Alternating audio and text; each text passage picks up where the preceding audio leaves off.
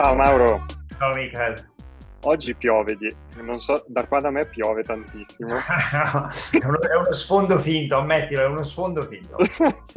Guarda, posso dimostrare che non è finto. Il contorno generato dal blue screen. Facciamo un effettino stupido così per dimostrare che non è finto. Da me, da me, il clima è una schifezza oggi. Cioè, è partito benissimo stamattina.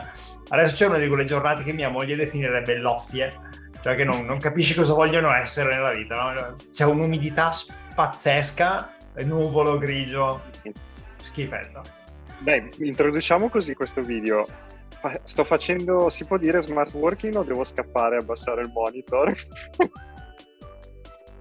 No, no, va bene, va bene.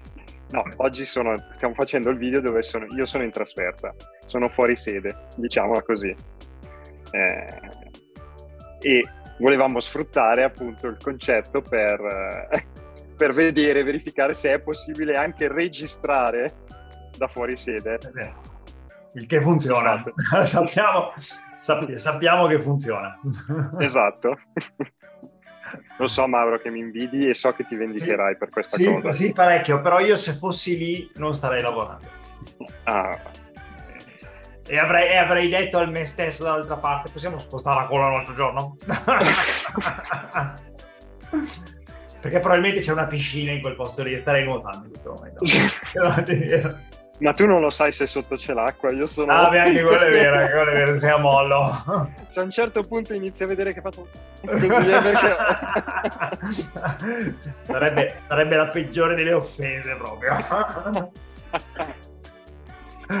Niente Mauro, di che cosa parliamo oggi? Allora, allora, allora, c'è stata qualche tempo fa, credo qualcuno avesse scritto a te, non ricordo di preciso il giro del fumo e in sostanza il, l'argomento era eh, tenersi aggiornati. Cioè, il problema che persona, questa persona indicava era, leggo velocemente un, un riassunto del, del, del, commento, era due anni fa per un esame universitario implementai un'applicazione mobile con Android Studio, ora lavoro in VPF con .NET, sto riprendendo in mano l'applicazione del tempo ed è un bagno di sangue aggiornare e riprendere con le novità.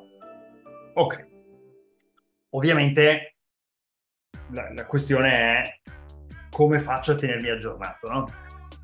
Ma non lo so. Cioè, il, la, allora, da, da, un lato, non so se mi piacerebbe provare a chiedere a un, boh, a, a un medico di base piuttosto che a un, a un medico specialistico se ha questo problema. Nel senso che se prendo l'esempio che abbiamo qui davanti, Android Studio e VPF con .NET sono come uno fa il cardiochirurgo, l'altro fa il ginecologo e a un certo punto uno si lamenta del ma non so più niente di cardiochirurgia. Va bene, cioè, no, io non lo vedrei come un problema. Eh. Nel nostro mondo c'è questa figura mitologica del full stack developer, lo dico senza nessun pelo sulla lingua, una vaccata pazzesca. che probabilmente ci si aspetta che questo sappia fare tutto.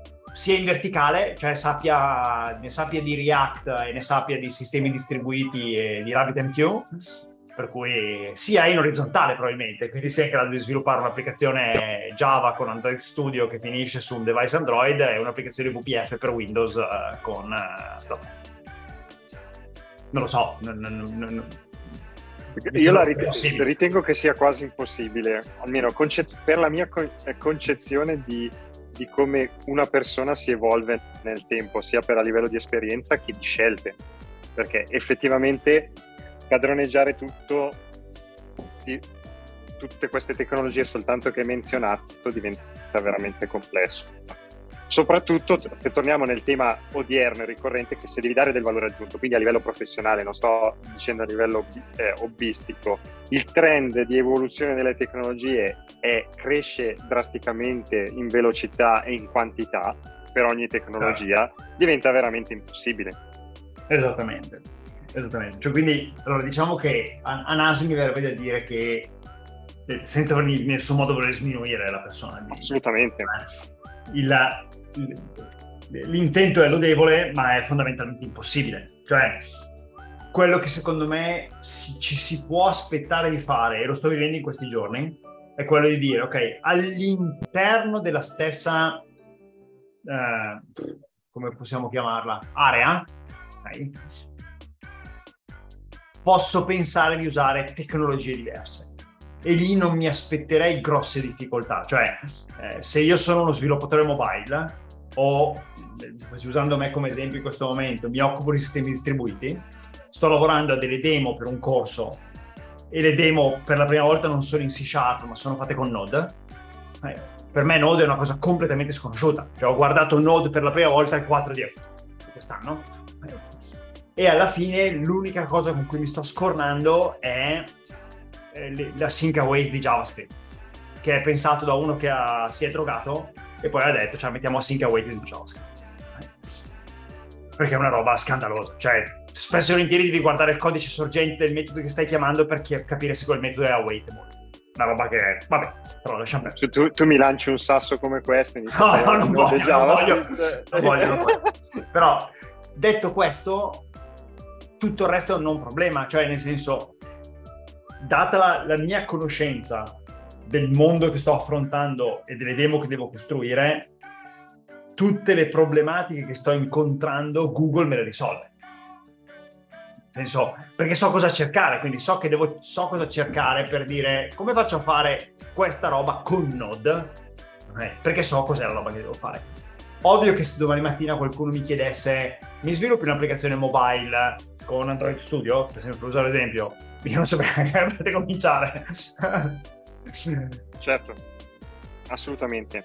No, allora diciamo che eh, te- se, parli- allora, se parliamo alc- delle tecnologie specifiche di cui lui ha, ha discusso nella, nella, nella, richiesta, sostanzialmente uno dei due mondi è il mondo in cui lavoro e quindi posso parlare anche dare una risposta abbastanza specifica alla domanda, quindi una risposta di business, di quello che lui aveva realmente bisogno, tra virgolette però mi soffermerei su un concetto che secondo me è ancora più fondamentale, che è alla radice di questa cosa. Premettendo questo prerequisito che abbiamo detto che non si può conoscere tutto, al netto di avere tante figure in azienda, in un contesto in cui o in quell'area conoscono le varie tecnologie, quindi si tengono aggiornati, è possibile fare dei ragionamenti, hanno l'esperienza, l'aspetto secondo me fondamentale è proprio che, di dire che bisognerebbe avere come asset in in progetto, in un servizio, in un'area, il, di allocare del tempo per,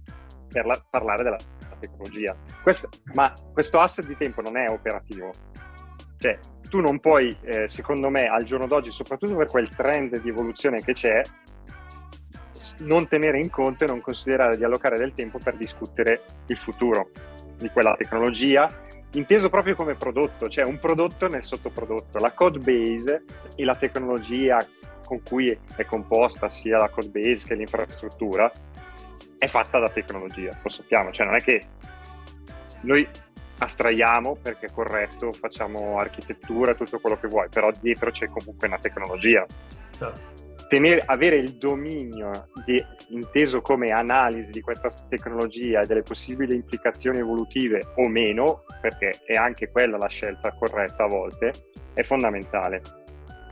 E mi ricollego al tuo esempio, io ho un, un conoscente, anzi un parente che appunto lavora in ambito eh, amministrativo medicale, non è un medico di base ma così, e lui, e lui mi raccontava che una delle cose più difficili e brutte che sta capitando è che nell'ospedale in cui lavora che ogni anno, ogni volta, anzi non ogni anno, che cambia la direzione cambiano tutti i software. E noi dobbiamo ricominciare da capo.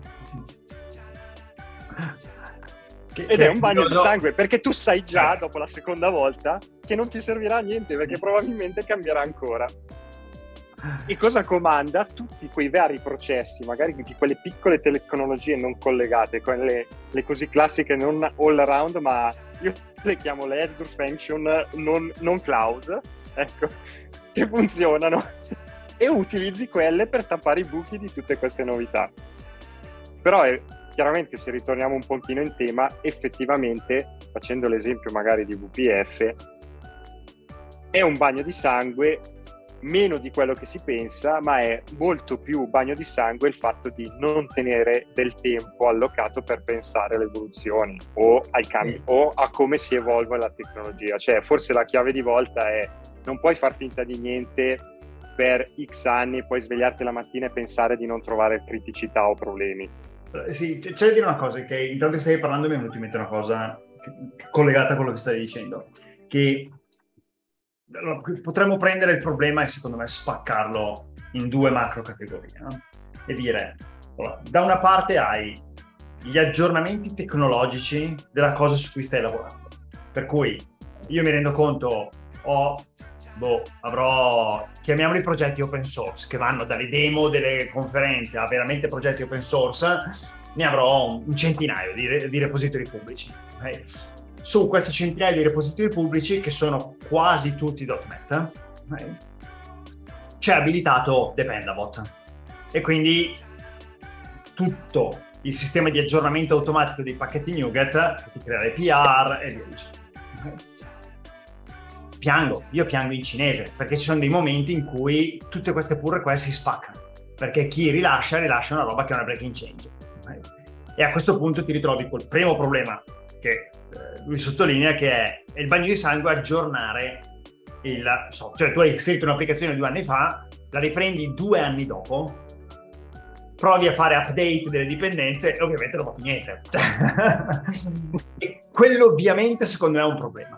Cioè ci siamo abituati a quello ovviamente e quello ovviamente ce ne siamo abituati in alcuni contesti ma in altri no.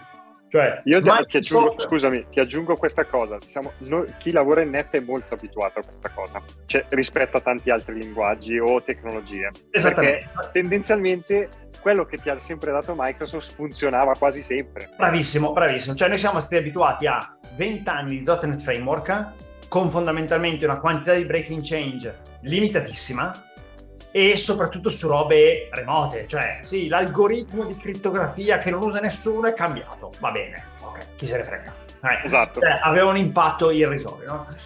Mentre dall'altra parte, a ogni release di, di, Angular, la gente piange perché dice, oh mio Dio, non voglio giocare, ho paura, ho paura di quello che succede, no? e quindi hai questo, questo problema che tu ti scontri con, però non è un problema tuo, è un problema del vendor. Cioè, se loro non sono capaci, o non hanno interesse a farlo, non voglio necessariamente dire che non sono capaci, abbiamo un problema. Allora, lì secondo me la soluzione è non abbandonare quella cosa per due anni, usando due anni come esempio, cioè dire ok, Dependamot per me è una piaga in alcuni momenti, però diventerebbe una piaga spaventosa se facessi io andare Dependamot a mano ogni una volta all'anno. Invece giri in automatico fondamentalmente tutti i giorni, quindi nel 90% dei casi è un non problema, perché le pull request sono verdi e si automergiano per i fatti loro, nel 10% dei casi è un problema. Questo 10% dei casi è spalmato su un arco temporale molto lungo e quindi è un chi se ne frega. Dall'altra parte c'è l'aggiornamento, diciamo, delle tue conoscenze. Quindi dici, ok, sto facendo questo, dice, supponiamo anche che tu non cambi tecnologia, quindi non salti da sistemi distribuiti ad applicazioni mobile, usando l'esempio. Ok, questo è proprio un altro. Esattamente. Ma sei nel mondo VPF, ok, o sei nel mondo ASP.NET, o sei nel mondo Android Studio, mi poco mi interessa. E quel mondo va avanti e tipicamente va avanti più veloce di quello che tu sei in grado di fare. Lì fondamentalmente la mia personalissima soluzione è quella dei post sui blog. Quindi ad esempio, in quel senso lì Microsoft è molto brava ehm, e non ho idea del, del, resto del mondo come lo sia, eh, se lo sia o meno. Però Microsoft come esempio è molto brava perché ad esempio i, t- i t- vari team, ad esempio quello di ASP.NET o quello di .NET in generale, ogni volta che rilasciano ad esempio una preview di .NET 7 c'è un post sul blog che ti, ti elenca tutte le novità. Quindi quello che io esatto. faccio è dire, ok, faccio una veloce scansione del post il post è anche ben fatto perché è fatto per capitoli e quindi dico ok, la, la roba sulla crittografia la salta a pie pari perché non me ne frega niente, no? per fare un esempio. Attenzione che è già la seconda volta che lo dici. Che lo dici. La terza domani una issue grossa così, una tassa, crittografia. Esattamente. Esattamente. E mi, mi, concentro sulle cose che mi possono interessare. Ma anche lì, eh, ne, parlavo, ne, parlavamo io e te eh, una delle ultime volte e ne parlavo in settimana con Fabio Pozzolino, anche lì la mia non, non approfondisco mai. Cioè, è, è, è, a me serve semplicemente per cercare di infilarmi in testa che, ok, c'è questa roba eh, facciamo un esempio banale, la configurazione delle applicazioni .NET è passata da usare webconfig a passare all'interfaccia iConfiguration eh, dentro quando sto rilasciato .NET Core qualche anno fa. Bene.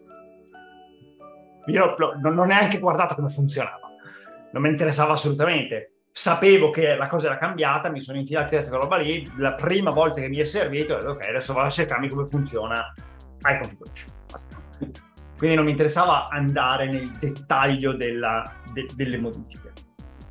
Il, il, problema invece, cambio di paradigma, cioè stai facendo VPF e vai a fare un'applicazione mobile, non credo sia risolvibile. Cioè non... No, no, no, suppongo, allora, assolutamente, anzi, c'è da dire anche questo e, e c'è un punto di collegamento.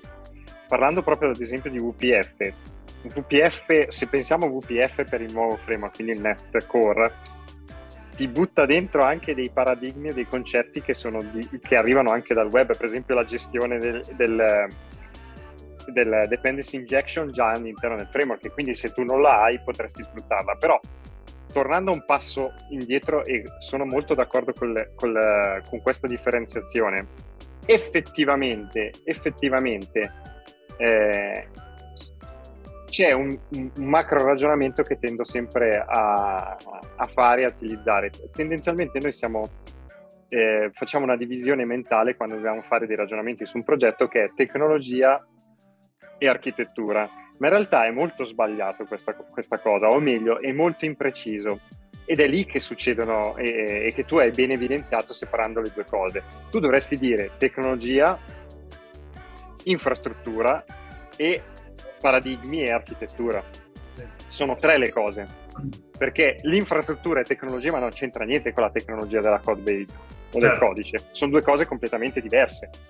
Perché eh, se pensi a microservizi, sono legati a determinate tecnologie, ma non è detto, non è vero questo. Potrebbe anche essere, potresti anche spezzare un'applicazione desktop in microservizi deve avere il motivo, deve avere i vantaggi, deve esserci una serie di prerequisiti per farlo, ma potresti farlo. Vorrei fare un solo piccolo passo indietro nel dettaglio per dare qualche eh, eh, comfort eh, per il discorso VPF.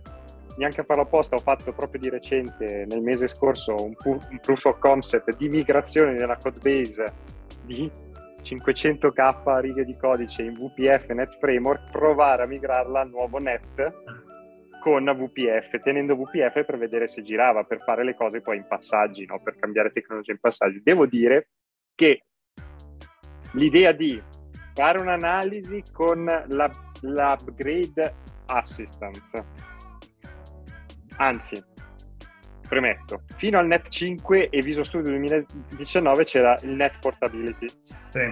che in Visual Studio 2022 non funziona più. Quindi il primo passaggio è stato questo, giusto per rispondere in dettaglio un pochino alla persona. In questo caso entro un po' nella parte tecnica e tecnologica. Cosa ho fatto? Questo plugin, questa estensione Visual Studio è possibile scaricarla come applicazione console che gira, sostanzialmente la fai girare su una solution. E cosa fa? Ti estrae un Excel dei framework selezionati, quindi Net fino alla versione 5, Net standard e Net versione che vuoi, quindi Net Core o Net 5 con eh, est- eh, Extensibility Pack per una tecnologia. Sì fai quello e ti genera questo Excel e già vedi un bel risultato di quello che, quello che potrà migrare o no. Dopodiché inizia a fare il passaggio con la Great Assistance. Quindi progetto per progetto, perché lui cerca di usare la tecnologia meno impattante, quindi se può usare Net Standard 2 te lo migra in Net Standard 2 progetto per progetto, quindi è molto lungo il lavoro per le prime volte, ti migra tutti i progetti, andandoti anche a sostituire i pacchetti che sono stati identificati come sostituibili. Ad esempio, Newton Soft JSON ti mette il System Text JSON se l'API combaciano. Combatti, Quindi combatti. lo scopo del plugin Upgrade Assistance è migrare i tuoi progetti con la minima versione possibile, non toccando la code base. Ti mette chiaramente il Microsoft Compatibility Pack, adesso non mi ricordo bene tutto il nome completo, dove c'è VPF per Windows e alla fine, devo essere sincero Mauro, con solo due modifiche a, di, a, livello di codice, quindi una API che non riuscivo a trovare e però sono andato a prendere il codice dietro e quindi era un'API matematica, quindi ho inserito il codice prendendola dal Net API eh, browser di Microsoft. E cambiando, e qui tu ti sei già scontrato prima di me, mi scappa da ridere, il modo in cui carichi dinamicamente gli assembly rispetto al Net Framework ah, sì, certo. per, ris- per rispondere alla persona io ho toccato solo il CS Project con procedure guidate, tra l'altro è stoppabile anche l'azione, cioè se tu hai una code base enorme puoi iniziare oggi, lui salva lo stato e il giorno dopo ah. riparte da un certo punto. Sono riuscito a migrare. La cosa interessante cos'è stata? Che adesso io ho praticamente la stessa code base, prima di iniziare Evolver e questo ramo, con un CS project cambiato solamente. Quindi tu potresti far coesistere una solution con i CS project vecchi e con i CS project nuovi. Quindi, che ne so, mia applicazione .NET Legacy certo. SLNE e mia eh, soluzione Net 6 o mm. Net nuovo no. SLN che punta qui CS project. Questo era per giusto per fare un excursus tecnologico nel dire che la cosa è fattibile, ma non è il grosso quello il problema. Il problema è tutto quello che ci sta dietro, arrivarci, debuggarla se effettivamente a runtime funziona ancora certo. e soprattutto tenerla aggiornata perché ricordiamo che poi i nuovi framework, i nuovi aggiornamenti hanno una curva di support, quindi l'LTS, long term support, che è molto più breve del passato. E questo c'è in ogni tecnologia. Tutto questo esempio è per dare una risposta un po' specifica a una delle due domande, secondariamente per dire che ho preso in mano la code base con l'idea che è un prodotto e come tale ho allocato del tempo per fare questa cosa. E tendenzialmente con l'esperienza da consulente che è un po' diversa giustamente eh, mi sono reso conto che nei progetti che seguo di cui sono manager e sviluppatore quindi proprio la cosiddetta consulenza operativa devo per forza allocare del tempo per, dire, per lo stack tecnologico, per dire questo tempo al mio cliente è dedicato per tenerti aggiornati i progetti, perché spesso e volentieri subentro come, con, come consulente proprio per il contrario. Cioè, la persona non c'è più e non c'è più nessuno che mi aggiorna i progetti. Certo, sì, sì. E non riesco più a svilupparli. Chiaro, che è interessante perché fa, fa, fa da, da, di introduzioni interessanti all'argomento di cui parleremo la prossima volta che è refactoring, perché alla fine il refactoring è una parte di quel lavoro. Cioè, esatto. Lo puoi vedere come dire, quindi se, se, se, volessimo fare una, tirare le somme, potremmo dire che il, la, la, la, il desiderio di tenersi aggiornati è un desiderio ma è difficilmente realizzabile, soprattutto in, in, in mondi molto diversi tra loro. Cioè, non è irrealizzabile, ma è estremamente faticoso eh, al crescere poi del prodotto, della code base, della esatto. quantità esatto. di, di, di conoscenze. Io, io la, la, dico così, la quantità di runtime, cioè sì. il sistema distribuito, non è che poi, ah, oggi è uscita la versione, la minor 1.3.2, aspetta che aggiorniamo tutti i clienti Tutto. li stoppiamo tutti. Esattamente, non funziona così, esatto. Quindi, lasciando perdere quello, il, il ragionamento potrebbe essere tenere aggiornato quello che hai il più frequentemente possibile punto. Nel senso che quello che hai può essere il prodotto, le dipendenze, la tua conoscenza. Ovvio che più abbandoni una certa cosa per un lasso di tempo molto lungo e più la curva per riprendere le tue conoscenze di sopra sarà eh, ampia, sarà ripida e di conseguenza sarà molto più faticoso recuperare. Eh, c'è poco da fare, io ci sono cose su cui ho mollato il colpo, questa roba non mi interessa, basta non, non, è possibile che mi tenga aggiornata anche su questo. Una di queste cose è JavaScript. Adesso piango in cinese perché questa roba dentro Node sto impazzendo, ma va bene. Va bene. Mauro, guarda il mio sorriso.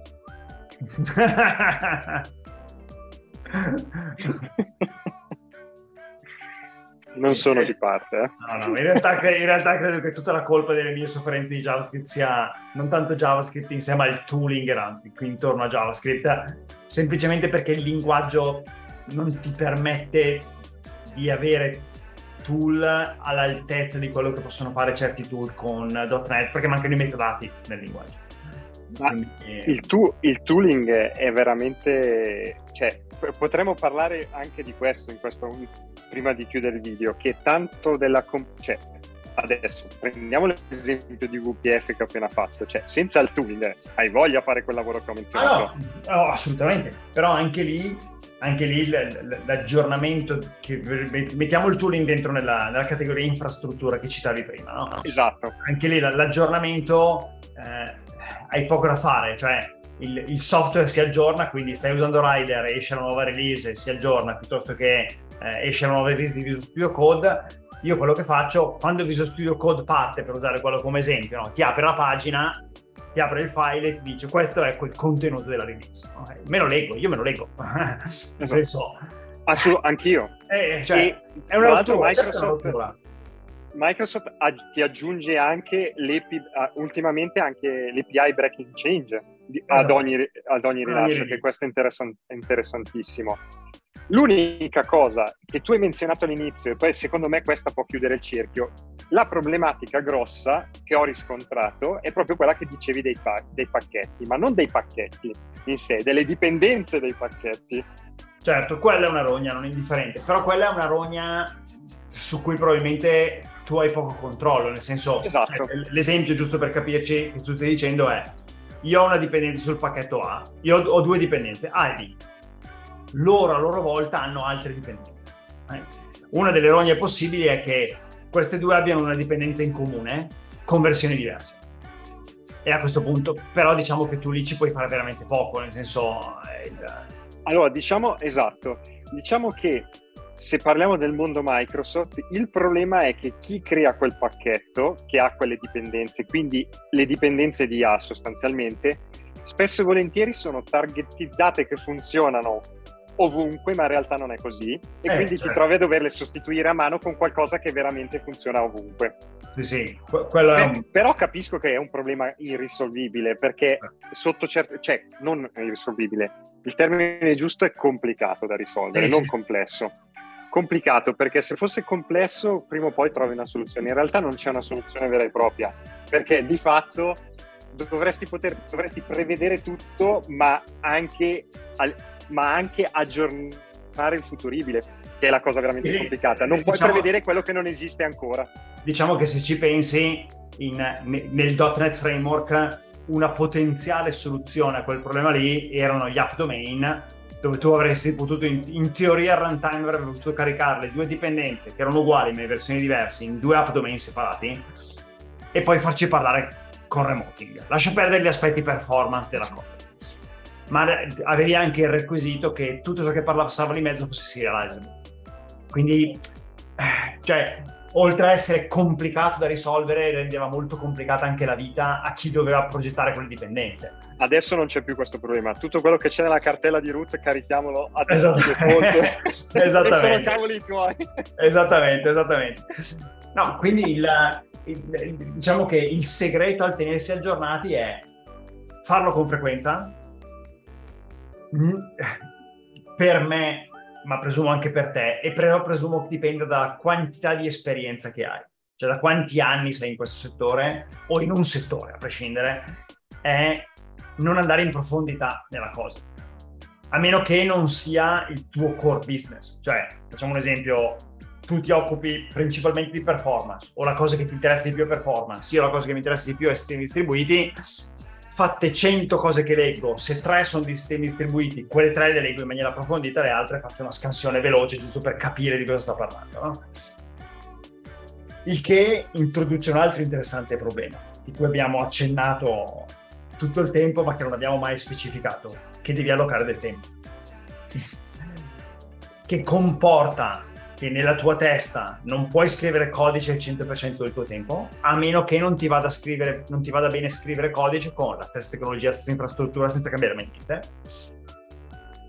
E questa cosa deve essere compres- compresa anche da chi dà lavoro, che non si può aspettare che tu sia produttivo, dove tra virgolette, dove per produttivo è produci un output rispetto al tuo lavoro, del codice ad esempio, per il 100% del tuo tempo, perché probabilmente... Esatto. La... Si ricollega al discorso che dicevo, che quando, creo, quando ho un nuovo, sto iniziando un nuovo progetto verso un nuovo cliente, ma non solo un nuovo cliente, ormai questa è una clausola, nel senso io lo inizio se, ho, se siamo consapevoli che una parte del tempo è allocata per allocata alla... certo.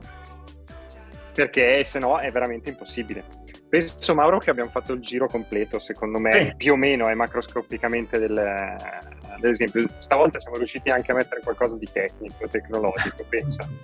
Non abbiamo solo parlato di, di astratto, come direbbe qualcun altro, di puffa, fumo.